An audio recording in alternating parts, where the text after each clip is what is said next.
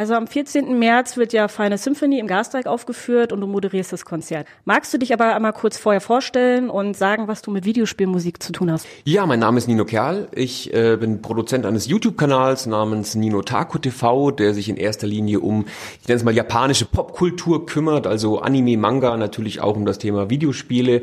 Und mit Videospielmusik habe ich insofern was zu tun, als dass ich einfach seit, seit Kindheit begeisterter Videospieler bin, äh, selber auch Klavier gespielt habe ähm, und ähm, mich äh, nicht nur für die Games, sondern auch für die Musik in den Spielen, insbesondere für die klassische Musik und äh, ganz besonders für die der japanischen Komponisten sehr interessiere.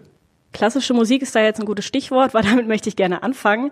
Was glaubst du, worin liegt der Unterschied zu der klassischen Musik und den Spiele-Soundtracks? Naja, selbst klassische Musik lässt sich ja in unterschiedliche Genres oder Subgenres unter, unterteilen. Ne? Wenn man da irgendwie an Carl Jenkins denkt, also so diese New Classics-Richtung, dann eben die ganzen wirklich klassischen Dinge von Bach über Händel bis Beethoven, Brahms, Chopin und so weiter. Also Klassik als solches lässt sich ja gar nicht ähm, als, als, als, ein, als ein Genre schon fast einordnen einordnen. Ähm, bei den Videospielen ist es natürlich ähnlich wie bei Filmen auch, dass es vielleicht so ein bisschen epochaler ist, natürlich auch auf die Spielszenen oder dann eben auf die Filmszenen abgestimmt, ähm, bisschen, bisschen bombastischer vielleicht, äh, wobei es da ja auch eine, eine, einen großen Facettenreichtum gibt. Also nicht äh, jeder Spiele-Soundtrack und nicht jedes Stück aus jedem Soundtrack ist jetzt irgendwie mit, mit ähm, lateinischen Lyrics versehen und, und Bombast-Epos äh, versehen. Äh, insofern ist auch das sehr, sehr facettenreich. Aber es ist halt so ein ganz eigenes, ganz eigenes Genre, das aber ähm, der, der, der, der klassischen Klassik im, im Anspruch und auch was die Komplexität äh, und den Tiefgang betrifft, glaube ich, in, in nichts nachsteht. Glaubst du, dass die Klassik von den Videospiel-Soundtracks profitiert? Mm, das weiß ich nicht so ganz. Also ich denke, die Herangehensweise oder der, der große Wunsch ist ja ein, ein anderes Publikum für die klassische Musik zu akquirieren und zu begeistern, als es den, den klassischen Klassikhörer, den man ja jetzt eher so, würde ich mal sagen, um die 50 plus einordnen würde. Und ich finde es immer toll, wenn man das, wenn man es dann schafft, ähm, jüngere Leute da ins, ins Konzert zu lotsen, wenn es dann auch äh, mit dem Hebel Videospielmusik ist oder, oder Filmmusik, warum nicht? Aber wenn doch dann ein, ein junger Mensch aus dem Konzert geht und sagt, Mensch, das war ja toll, ähm, dann ist es doch für alle eine Win-Win-Situation. Insofern, natürlich wird die Klassik und die klassische Musik und die handgemachte Musik dadurch bereichert. Es gibt genügend Musik aus der Dose, die äh, lässt sich in den Charts finden und die wird hoch und runter gehört. Insofern äh, finde ich es toll, ähm, wenn dann plötzlich junge Leute sagen, oh warte mal, das mit der Klassik ist ja, ist ja spitze äh, und die sich dann vielleicht aufgrund so eines Videospielkonzerts da auch so ein bisschen tiefer in die Materie reintrauen und dann plötzlich mal an anfangen, eben die vorhin zitierten Komponisten mal zu hören. Ähm, insofern ist das auf jeden Fall eine tolle Sache und eine große Bereicherung, finde ich. Du hattest gerade auch schon die Soundtracks von Filmen und Serien ein bisschen erwähnt. Glaubst du, da ist ein Unterschied zu den, also zu dem Videospiel-Soundtrack vorhanden? Ja, auch da muss man jetzt wieder differenzieren. Äh, Unterschieden. Natürlich gibt es Unterschiede, ähm, allein was das Herkunftsland betrifft. Also es gibt Riesenunterschiede zwischen US-Produktionen und japanischen Produktionen beispielsweise, also östlichen und westlichen Produktionen. Äh, natürlich steht und fällt das auch so ein Stück weit einfach mit dem mit dem mit dem Production Value. Wie viel wie viel Geld steht da zur Verfügung? Ähm, oftmals äh, gerade bei Mobile Games hat man das, dass man sich einen großen schillernden Namen irgendwie an Land sieht, wie ein Uematsu, über den wir wahrscheinlich wahrscheinlich auch nachher noch sprechen werden, um dann sagen zu können, mit Musik von Uematsu-san, von dem dann äh, im Endeffekt halt lediglich das, das Titelthema kommt. Ähm, es kommt halt immer drauf an. Also natürlich hat ein Mobile Game jetzt nicht denselben qualitativ hochwertigen Score wie jetzt ein Herr der Ringe, ähm, aber es gibt da überall Perlen. Äh, auch äh, bei den Spiele-Soundtracks gibt es eben wahnsinnig große Unterschiede. Ähm, deshalb, ja, klar, natürlich gibt's gibt's da, gibt's da gravierende, gravierende Unterschiede in den, in den unterschiedlichen Werken. Die Soundtracks sollen ja das Geschehen von Spielen emotional vor allem unterstreichen, unterstützen oder sogar lenken. Bild und Ton sind so eine, gehen dann so eine Beziehung ein und ähm, siehst du das als Problem, dass wenn man die Soundtracks dann losgelöst von Filmen oder in dem Fall dann Videospielen hört, dass es dann vielleicht weniger wirkt oder nicht mehr so in den Genuss dazu kommt? Ähm, also das kommt so ein Stück weit aufs Stück an, glaube ich. Es gibt natürlich Themen, die darauf ausgelegt sind, dann so im Loop zu laufen. Also wenn man jetzt zum Beispiel bei einem Final Fantasy das Overworld-Thema hat, das dann halt, wenn man jetzt irgendwie eine halbe Stunde auf der Karte läuft, das dann halt auch eine halbe Stunde läuft. Ähm, das funktioniert dann wahrscheinlich so, als wenn es nicht irgendwie jetzt umarrangiert ist, ähm, äh, funktioniert dann wahrscheinlich nicht so gut. Aber es gibt ja so Character Themes zum Beispiel, die dann genauso losgelöst funktionieren wie im Spiel man hat natürlich den, den, den großen Vorteil, ähm, dass man, wenn man das entsprechende Bildmaterial dazu sieht oder eben die entsprechenden Szene dazu sieht, dass das halt nochmal ein bisschen mehr die Gefühle einfach transportiert. Deswegen ähm, ist es ja auch ein sehr äh, oft und sehr gern verwendetes Stilmittel, dass bei diesen Videospielen, als auch bei diesen Filmkonzerten eine Leinwand im Hintergrund äh, ausgerollert wird, auf der dann diese, diese Spielszenen oder diese Filmszenen laufen. Jetzt Jungs ja zum Beispiel bei Star Wars, wo dann der Film läuft und der komplette Soundtrack vom Orchester gespielt wird. Ähm, ich find's toll auf jeden Fall. Das gibt's bei, bei Distant Worlds ja zum Beispiel oder auch bei, bei der offiziellen Zelda-Konzertreihe. Auf der anderen Seite finde ich es auch wieder nicht so toll, weil es halt auch wahnsinnig von der Musik ablenkt. Ne? Die Musiker haben halt dann ihr Metronom im Ohr und spielen da halt wirklich synchron einfach auf die Szenen, was halt wiederum bedeutet, dass da sehr, sehr wenig bis gar kein Spielraum irgendwie für Interpretation bleibt oder für, für, für Improvisation. Ähm, aber natürlich, klar, ich habe das auch oft genug miterlebt, wenn dann eben so eine, so eine, so eine Kampfszene aus Final Fantasy VIII äh, kommt und äh, die Musiker legen dann genau drauf los, wenn sie, wenn, wenn, wenn der Bildschirm dann dieser, dieser Freeze kommt und es ins Kampfgetümmel geht und das Orchester loslegt. Das ist natürlich schon sehr, sehr cool. Oder auch bei Zelda, wenn man dann einfach so bestimmte Szenen sieht, wie Link jetzt das Schwert aus dem Stein zieht oder wie er die Prinzessin trifft oder gegen Ganon kämpft oder so. Das ist schon schon cool, aber ich finde eben diesen Ansatz von Final Symphony ähm, fantastisch, dass man sagt, nee, wir lassen diesen ganzen Firlefanz in Anführungsstrichen weg, ohne das jetzt äh, äh, schlecht bewerten zu wollen, gar nicht. Ich finde es wie gesagt toll äh, und konzentrieren uns da aber halt voll und ganz auf die Musik. Du bist jetzt Fan von Final Fantasy.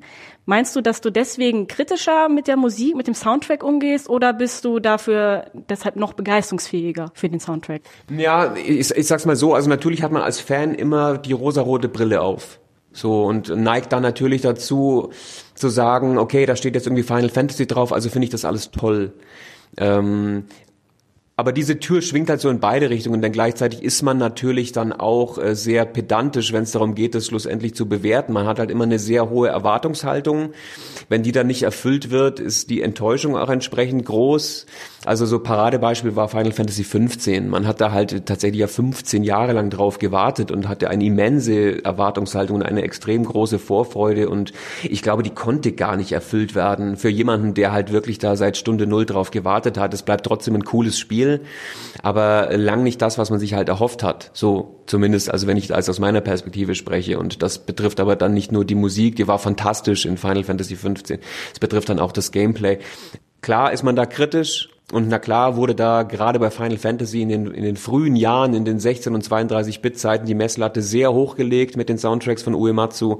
Also gerade wenn ich an Final Fantasy 6 und 7 denke, was ja auch Musik ist, die jetzt bei Final Symphony aufgeführt wird, das sind halt einfach Bretter so. Ähm, und es, ich glaube, es wird ganz schwierig da ranzukommen, wobei da natürlich auch sehr viel Nostalgie mitschwimmt. Also man, man assoziiert das eben mit, mit unvergessenen Momenten, mit seinen ersten Schritten im JRPG-Genre und deswegen werden diese Spiele und damit verbunden auch die Musik dieser Spiele natürlich immer so einen ganz besonderen Platz jetzt in meinem Herzen irgendwie haben. Ähm, die Videospiele werden ja heute mehr für die breite Masse entwickelt und dadurch verflacht das ja ein bisschen. Glaubst du, das hat auch Einfluss auf den Soundtrack oder geht's doch mehr Richtung Qualität Hollywood? Ich glaube schon, dass das Einfluss auf den Soundtrack hat, aber jetzt gar nicht unbedingt ähm, in der Qualität, sondern einfach in der Machart oder wie es dann schlussendlich klingt. Also äh, oftmals ist es tatsächlich so, dass dann äh, irgendwelche Bombaststücke mit Nonsens-Lyrics besser funktionieren als ähm, als dann was anderes. Aber das bedeutet ja nicht, dass es dann qualitativ schlechter ist. Es ist halt dann im Zweifel so designt, dass es für die breite Masse einfach besser passt, dass es einfach zugänglicher ist. Und ähm, ja, deswegen wird das dann vielleicht nicht so komplex gehalten, sondern man setzt halt dann im Zweifel auf das, was halt auch funktioniert, eben laut und episch. Ähm, aber das bedeutet ja nicht, dass es gleichermaßen jetzt irgendwie irgendwie schlecht ist. Also bei den Spielen inhaltlich sieht's da halt so ein bisschen anders aus, finde ich. Da, da merkt man schon eine inhaltliche Verflachung in dem Moment, äh, wo es eben darauf abzielt, äh, ein Spiel für die breite Masse zu designen. Aber am Ende des Tages müssen sich die Entwickler eben ja auch an der breiten Masse orientieren ähm, wenn sie da ihr Geld verdienen wollen. Ähm, umso mehr freue ich mich dann, wenn dann so ein Spiel wie Nino Kuni jetzt zum Beispiel kommt, was ich persönlich halt zuckersüß finde, wo es auch einen fantastischen Soundtrack von Joe Hisaishi gibt, der Haus- und Hofkomponist beim Studio Ghibli ist und wo ich auch jetzt schon weiß, das wird halt wieder ein knaller Soundtrack einfach. Und so ein Ding verkauft sich dann in Deutschland halt leider nicht so gut ähm, und trotzdem bleibt man sich dann aber treu und sagt, na, wir wollen das aber genau so nischig und wir wollen das genau so oldschoolig und äh, wir machen das genau so klebrig und japanisch wie den ersten Teil. Ähm, und da äh, finde ich es ganz toll, dass man da dem da dem da treu bleibt und dann eben nicht die breite Masse bedient, sondern die Nische, die sich dann halt umso mehr freut. Du hast gerade gesagt, dass es wird halt immer noch ich sag mal, Nischentitel geben mit Nischen-Soundtracks? Oder meinst du, die Musik bei Videospielen wird sich ähm, in eine andere Richtung noch entwickeln oder generell wird es vielleicht noch ein bisschen bekannter oder es werden noch mehr Konzerte geben oder irgendwas in die Richtung? Ich glaube schon, dass ich, dass ich, äh, wenn ein Entwickler oder ein Videospieldesigner das, den Anspruch hat, das halt genau so nach seiner Vorstellung zu machen und sich nicht ähm, an den massenkompatiblen Geschmack zu orientieren, dann wird er das auch so weiter durchziehen, wenn es denn sein Studio dann duldet, schlussendlich. Ähm, aber natürlich wird immer mehr auf breite Masse gesetzt, denn natürlich sterben immer mehr kleinere Studios aus und selbst große Studios mit, mit einst schillernden Namen. Und das betrifft ja fast die komplette japanische Videospielindustrie. Wenn man mal zurückblickt, äh, so 20 Jahre, wo Japan da stand im Gaming-Bereich, da waren die halt einfach federführend und marktführend. Inzwischen spielen sie global gesehen ja nur noch eine wirklich ganz kleine untergeordnete Rolle, weil sie eben genau das ähm, nicht tun, weil sie sich genau eben nicht ähm, an, den, an den Interessen der Spieler orientieren, die da sitzen, wo die Masse abgesetzt wird, nämlich im Westen, in, in Amerika oder auch in Europa, sondern Japan entwickelt halt nach wie vor relativ stur für den japanischen Markt, was, was man dann eben auch merkt, wenn man über eine Tokyo Game Show schlappt. Da sind dann irgendwie 90 Prozent der gezeigten Spiele Japan exklusiv. Das sind halt dann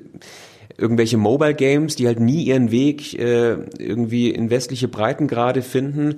Und äh, aber der der Japaner, ich will nicht sagen, ist da beratungsresistent, aber der Tatsache ist schon so ein Stück weit eben diese Entwicklung geschuldet, dass Japan da inzwischen so ein bisschen das Nachsehen hat und die großen US-Entwickler, die halt links und rechts überholen. Weil die halt sehen, okay, die Masse will Krach Bumm, dann kriegt die Masse eben Krach Bumm. Und die Japaner sagen, nö, wir machen halt weiter da unser Ding. Und wenn wir damit nur den japanischen Markt bedienen, dann ist das halt so fein für uns. Ähm, Insofern äh, glaube ich, da wird sich auch nicht allzu viel ändern. Es wird, es natürlich, es wird immer mehr Richtung breite Masse gehen, was was das Spieledesign betrifft, was die Spiele Soundtracks betrifft. Ähm, aber es wird auch immer kleine nischigere Sachen geben. Es gibt auch viele tolle Independent Studios inzwischen, oder es kommen dann auch mal wieder so Sachen wie äh, wie wie so ein Shadow of the Colossus oder so, das dann eine ganz spezielle Zielgruppe mit einem ganz speziellen Anspruch an Musik und Game Design anspricht. Also ganz aussterben wird das natürlich nie, aber ähnlich wie bei bei Serien und Filmen ist es halt auch bei Spielen so, am Ende des Tages wird für die breite Masse entwickelt, gefilmt, produziert, geschnitten und das wird sich auch äh, wahrscheinlich so weiter fortsetzen. Glaubst du, dass es mehr Konzerte geben wird für Videospielmusik?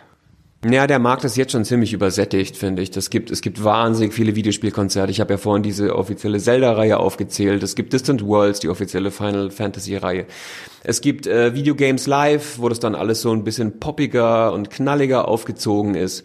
Äh, es gibt Final Symphony. Ähm, es, es gibt irgendwie tausend Sachen ähm, und ich habe schon das Gefühl, dass es inzwischen fast ein bisschen zu viel ist und dass es sich dann am Ende des Tages entweder wirklich nur die großen die großen Namen abheben äh, werden oder halt die, die einen anderen Anspruch verfolgen, wie zum Beispiel bei Final Symphony, wo man halt sagt, man spielt halt nicht die Musik eins zu eins, wie sie aus dem Spiel ist, sondern man arrangiert das alles neu. Äh, also zum Beispiel, wenn ich da an die Musik aus Final Fantasy VI denke, die bei Final Symphony gespielt wird, diese, diese 15-minütige Tondichtung, äh, Born with the Gift of Magic, das ist halt fantastisch. Aber es ist natürlich auch sehr komplex. Ähm, und es ist was anderes, wenn jetzt, wenn jetzt ein Final Fantasy Fan zu Distant Worlds geht, da kriegt er halt das, was er erwartet. So plump gesagt, da hat er seine Videospielszenen und da hat er seine Musik, wie er sie aus dem Spiel kennt. Bei Final Symphony ist das natürlich ein bisschen komplexer. Das ist halt nichts zum Nebenherhören. Da muss man sich schon darauf einlassen. Also was der Jonne Waltonen und der Roger Warnemo da arrangieren und arrangiert haben, ist halt, ist es halt unglaublich komplex, unglaublich tiefgründig. Und einfach wesentlich schwerer einfach zu verstehen ähm, als ähm, als die Musik, wie man sie eins zu eins aus dem Spiel kennt. Also da muss man sich schon sehr drauf einlassen, um dann auch so bestimmte Fragmente raus raushören zu können. Aber genau das finde ich eben so spannend. Das ist dieser meiner Meinung nach sehr unverbrauchte Ansatz, der diesem ganzen diesem ganzen Genre Videospielmusik live halt sehr sehr gut tut. Was glaubst du, muss ein Soundtrack unbedingt mitbringen, damit er so richtig mitreißt, damit er einen so richtig umhaut? Ein Facettenreichtum, denke ich. Also es gibt viele Soundtracks, die, da, da ähneln sich die Stücke halt wahnsinnig, ähm, was ich was ich dann sehr sehr schade finde. Natürlich ziehen sich so gewisse Grundthemen dann immer durch. Aber ich finde es halt wichtig, dass, dass ein gewisser Facettenreichtum und eine gewisse Abwechslungs, eine gewisse Abwechslung einfach gewährleistet ist. Und das hat man zum Beispiel eben auch bei Final, bei Final Fantasy.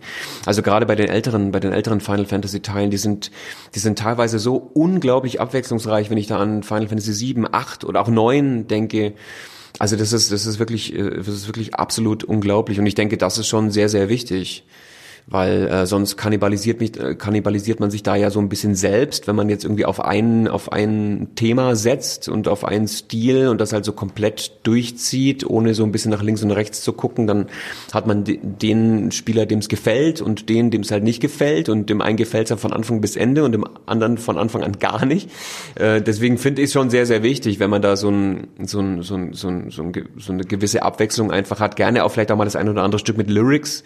Äh, das ging ja bei Final Fantasy auch, ich glaube mit Teil 9 ging das damals los, dass, dass, man, dass man dann auch mal so ein, so, so ein Song wirklich hatte.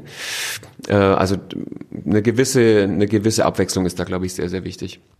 Ich habe es jetzt letztes Jahr bei Symphonic Selection selber gesehen. Das Publikum ist sehr, sehr breit gefächert. Was glaubst du, woran liegt das? Also ähm, bei äh, Symphonic Selections im, im Prinzregententheater lag es tatsächlich daran, ähm, dass das einfach sehr viele Abonnenten waren, die für dieses Konzerthaus ein Abo haben. Sprich, äh, die zahlen halt einmal und können dann halt in so viele Konzerte gehen, wie sie wollen. So. Und ich glaube, deswegen waren da auch viele ältere Menschen. Es waren ja wirklich viele ältere Menschen, also über 70 plus so. Ähm, und ich habe dann auch die Erfahrung gemacht, also es gab dann so einen Nachklang nach dem Konzert und da kamen dann auch ganz viele, viele ältere, fürchterlich charmante und liebe Menschen auf mich zu und sagten, aha Kerl, das ist ja, das ist ja fantastisch mit dieser Videospielmusik, das hätten wir ja nie gedacht. Also die gingen da schon mit so einer gewissen Grundskepsis einfach ins Konzert, um sich dann aber eines Besseren belehren zu lassen und waren dann eben ganz euphorisch und total begeistert. Ähm, und ansonsten grundsätzlich ist das halt sehr, sehr bunt gemischt. Du hast halt, du hast halt einfach die Gamer, ähm, wobei ja auch die inzwischen einfach in allen Altersgruppen vertreten sind. Also wenn man mal schaut, wann das erste Final Fantasy rauskam, da reden wir halt über die 80er Jahre einfach. Das ist das aktuellste, da reden wir jetzt über Final Fantasy 15, das ist glaube zwei Jahre her. Also selbst das ist ja eine riesen Zeitspanne. Und für viele war jetzt zum Beispiel Final Fantasy 15 das erste Final Fantasy. Für mich war Final Fantasy 7 das erste Final Fantasy aus, aus dem Jahr 1997. Und dann gibt's aber auch welche, für die war halt das erste Final Fantasy das erste Final Fantasy. So, und da reden wir ja schon über, über, eine, über eine riesen Zeitspanne von, von über 30 Jahren. Ähm, deswegen äh, spiegelt sich das natürlich dann auch im Publikum wieder. Dann hast du halt wirklich junge Leute, hast ältere Leute und hast dann auch so Ausreißer, wobei es bei Symphonic Selections war es tatsächlich, also sowas hatte ich auch noch nie erlebt, weil da war wirklich, also der, der Großteil waren wirklich ältere Leute und die fanden es aber toll. Also da ging keiner raus, da gab Standing Ovations, da haben alle geklatscht und wie gesagt, ich habe das direkte Feedback von den Leuten nach dem Konzert gekriegt, das dann auch an den an den Eckhard Stier herangetragen wurde, dass die das eben ganz ganz toll fanden. Würdest du also Final Symphony jedem empfehlen, auch Personen, die jetzt keine Affinität zu Videospielen haben? Das auf jeden Fall. Also man sollte schon eine Affinität zu klassischer Musik haben, finde ich. Ähm, eine Affinität zu Videospielen ist da nicht zwingend notwendig. Es ist halt ein kleiner Bonus einfach, wenn man dann da drin sitzt, sich das anhört und weiß, ah, das ist die Stelle, wo Nibelheim abbrennt. Oder das ist die Stelle, wo Terra gegen Kefka kämpft. So, das ist natürlich schon cool und sorgt nochmal für so einen zusätzlichen emotionalen Boost aber man muss keine Videospiele spielen, man muss keine Videospiele mögen und man muss, glaube ich, auch in dem Fall kein Final Fantasy Vorwissen oder keine Final Fantasy Begeisterung mitbringen, um da ein tolles Konzert genießen zu können. Weißt du schon, was das Publikum von Final Symphony erwarten kann? Ja, das, das weiß ich tatsächlich. Äh, ich muss ja meine Moderationen lernen und die sind auch so ein bisschen auf, auf die Musik natürlich abgestimmt. Also es gibt eben drei Blöcke, Final Fantasy 6, 7 und 10.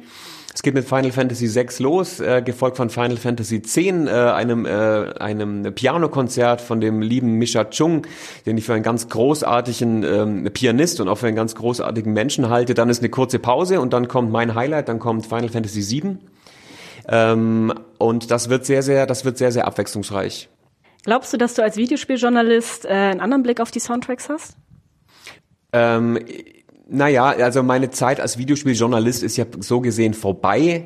Ähm, ich habe vier oder fünf Jahre für die GamePro geschrieben und ähm, da schaut man eben ganz anders auf ein Spiel, als dass ich das jetzt, als, als dass ich das jetzt bei Nino Taku mache. Also bei Nino Taku habe ich eben nicht den Anspruch, ein Produkt, ein Spiel, ein Film, eine Serie jetzt in so ein enges Wertungskorsett zu schnüren und dann eine Bewertung, eine Zahl drunter zu schreiben. Das war halt bei der GamePro so und ist es ja auch immer noch so und das ist ja auch die Herangehensweise eines Tests bei Nino Taku mache ich keine Tests, sondern da suche ich mir einfach äh, schöne Produkte raus und versuche dann eben ähm, die Leute für dieses für dieses Genre, für dieses Medium zu begeistern. Ähm, aber natürlich so ein bisschen so ein bisschen der der der Kritiker bleibt da immer so ein bisschen dann in dir, wenn du das mal gemacht hast. Ähm, insofern, ja, man, man schaut dann da, man schaut dann da natürlich besonders drauf, wobei ähm, gerade da jetzt in meiner Rolle als, als Moderator, wo ich ja Teil dieses Ganzen sein darf, ähm, habe ich da so ein Stück weit auch einfach wieder die rosarote Brille auf und ähm, bin einfach stolz und, und froh darüber, dass ich, dass ich da als Moderator dieses, dieses tolle Projekt unterstützen darf, dass ich da mit solchen Leuten äh, ob es jetzt der Thomas Böker ist, der Produzent, ob das der Eckehard Stier ist, der Dirigent, ob das der eben erwähnte Misha Chung ist, der Pianist, ob das die Arrangeure sind, der Roger Warnamo und der Jonne Waltonen. Ähm, mit solchen Leuten zusammenarbeiten zu dürfen, ist halt für mich eine ganz große Ehre, weil jeder der eben aufgezählten ist in dem, was er tut, fantastisch, äh, macht einen grandiosen Job und deswegen ist es für mich als jemand, der sehr ehrgeizig, sehr pedantisch ist und sich dann auch noch für dieses Medium so interessiert, ähm, auch so ein Stück weit die Herausforderung in dem, was ich dann tue, eben auch so gut wie möglich zu sein. Ja, und äh, deswegen ist das für mich so als einfach so als Gesamtpaket eine große Herausforderung, eine große Ehre und äh, vor allem eine große Freude. Was fasziniert dich denn persönlich so sehr an der Final Fantasy Musik oder an anderen Soundtracks? Was fasziniert mich daran? Keine Ahnung. Es ist halt äh, total schwer zu beantworten. Die Nostalgiebrille? Ja, es ist ja nicht nur die Nostalgie, ähm, denn äh, mir hat die mir hat die Musik ja früher, mir hat die Musik ja früher, als ich sie dann zum ersten Mal hörte, auch gefallen. Es ist einfach Klassik hat eben so einen ganz eigenen Charme, so einen ganz eigenen Tiefgang, so einen ganz eigenen Zauber und wie ein Nobuo Uematsu eben an die Klassik rantritt oder auch ein Masashi Hamauzu, das, die haben eben ihren ganz besonderen Stil oder eben auch ein Shohisa Ishii, das sind jetzt eben alles japanische Komponisten. Ich finde, das hört man auch sofort dass das eben Musik aus Japan ist. Ich könnte dir jetzt aber keinen Schlagwort nennen, wo ich sage, das ist es jetzt, was mich daran so fasziniert. Es ist der vorhin erwähnte Facettenreichtum, es ist dieses Spielerische, es ist dieses Switchen von lieblich zu ernst, von ähm, melancholisch zu Bombast. Ähm, ich höre es mir einfach wahnsinnig gerne an. Ähm, und äh, wie gesagt, ich, ich habe auch selber jahrelang Klavier gespielt und äh, mochte es dann auch total gern, eben die, die, die Stücke aus, aus Final Fantasy nachzuspielen, eben so ein To Sanakant aus Final Fantasy X zum Beispiel oder das Thema von Aris oder so. Und ja, klar, schwingen da Erinnerungen und Nostalgie mit, aber ähm, Klassik ist für mich einfach so entspannen, abschalten. Äh, ich höre eben auch so wahnsinnig viel klassische Musik ähm, und es ähm, ich habe ein relativ äh, gestörtes Musik, äh, relativ gestörten Musikgeschmack, denn äh, auf der einen Seite höre ich eben sehr viel Klassik, auf der anderen Seite halt dann so Gitarrengebolze. Also ich bin halt großer Fan von System of a Down, ich mag Muse sehr gern, ich höre auch Rammstein wahnsinnig gern oder Stones Sour und wie sie alle heißen. Also entweder ist es dann halt die, die ähm, federleichte Klassik oder es ist dann halt dieses Hardcore-Gebolze, äh, was, was echt so ein bisschen schräg ist, aber am Ende des Tages ist beides handgemachte Musik. Äh, entweder halt am Piano oder an der Geige oder dann eben am Schlagzeug und an der Gitarre. Und äh, ich finde, handgemachte Musik ist halt immer besser als das, was irgendwie aus der Dose kommt. Insofern äh, schlägt da mein Herz für beides.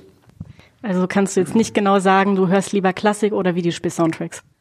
Ja, Videospiel-Soundtracks sind Klassik. Deswegen es ist total, es ist total schwer zu sagen. Äh, ich, ich könnte dir jetzt, glaube ich, nicht sagen, was ich lieber höre. Es gibt dann so Phasen, wo ich dann irgendwie halt jetzt ein Spiele-Soundtrack hoch und runter höre. Zum Beispiel, als das erste Nino Kuni rauskam, äh, habe ich diesen Soundtrack halt wirklich über Wochen immer wieder gehört. Total gern.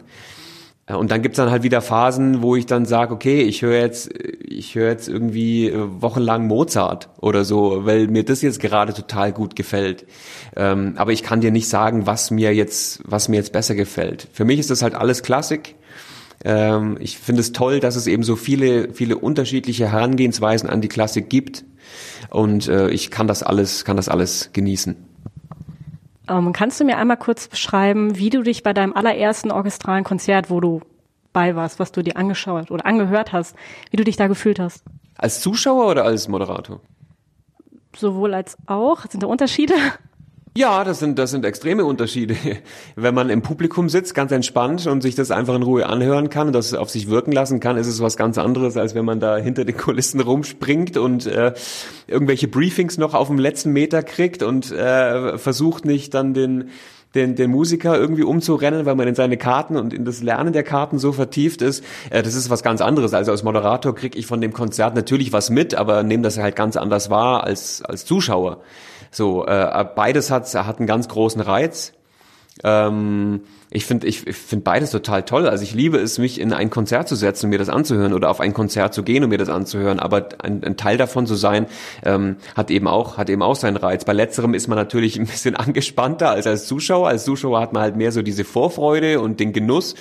Ähm, als Moderator steht man dann natürlich auch so ein bisschen unter Strom. Ne? Und ich habe es ja vorhin angesprochen, ich bin da sehr, sehr pedantisch und will dann da auch keine Fehler machen und mich, wenn es geht, auch nicht verhaspeln, äh, obwohl einem das ja auch dann keiner, keiner böse nimmt. Aber man weiß schon, dass die Leute, die halt dann in so einem Saal sitzen, die dann auch eben auch zuhören. Und das ist ein ganz großer Unterschied jetzt zu, zu einer Moderation auf einer Gamescom zum Beispiel, die ich dann auch einmal im Jahr mache, wo ich dann eine Woche lang unsere Bühne moderiere.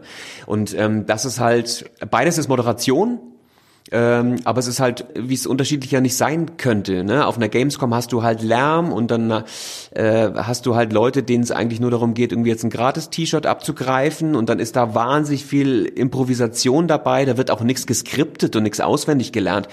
Also da nehme ich mir ein Mikro, gehe auf die Bühne und mach halt. So, wie mir halt der Mund gewachsen ist. Und äh, bei so einer bei so einer Klassikkonzertmoderation äh, lerne ich natürlich meine Moderation im Vorfeld auswendig. Da muss das halt alles sitzen. Ja, da möchte ich, dass halt, dass das halt alles vernünftig sitzt und ähm, dass es eben dieser Musik dann auch gerecht wird, dass es nicht zu lang ist, dass es nicht zu langweilig ist, dass es nicht zu flapsig ist, aber auch nicht zu bierernst.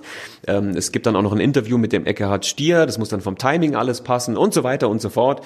Die Musiker wollen dann auch spielen und wollen sich dann nicht die ganze Zeit mein Geplapper anhören.